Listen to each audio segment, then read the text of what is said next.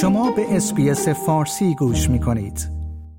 جاسینتا آلن نخست وزیر بعدی ایالت ویکتوریا خواهد بود.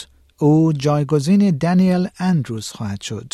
خانم آلن پس از استعفای شوکه کننده آقای دنیل اندروز کمتر از 24 ساعت گذشته در یک نشست حزبی امروز چهارشنبه 27 سپتامبر برای رهبری حزب کارگر در ایالت ویکتوریا نامزد شد. او که نماینده پارلمان از حوزه انتخابی بندیگو ایست است، دومین رهبر زن در ایالت ویکتوریا و نخستین نخست وزیر حزب کارگر از مناطق حاشیه‌ای و روست روستایی یا به زبان دیگر ریجنال ویکتوریا در تقریبا یکصد سال گذشته خواهد بود. در جریان رأیگیری درون حزبی بن کارول وزیر حمل و نقل عمومی به عنوان معاون او انتخاب شد.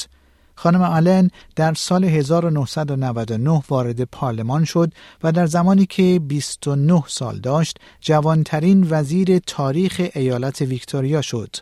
او در جون سال 2022 به عنوان معاون آقای اندروز و جانشین فرضی او برگزیده شد. وی اخیرا به عنوان وزیر زیرساختهای حمل و نقل و پروژه حلقه راهن هومه‌ای خدمت کرد. او همچنین در کارنامه کاری خود بازی های مشترک المنافع 2026 را داشت که البته اکنون لغو شده است. خانم آلن با همسر و دو فرزندش در بندیگو زندگی می کند. آیا می خواهید به مطالب بیشتری مانند این گزارش گوش کنید؟ به ما از طریق اپل پادکست، Google Podcast، Spotify یا هر جای دیگری که پادکست های خود را از آن می گیرید گوش کنید.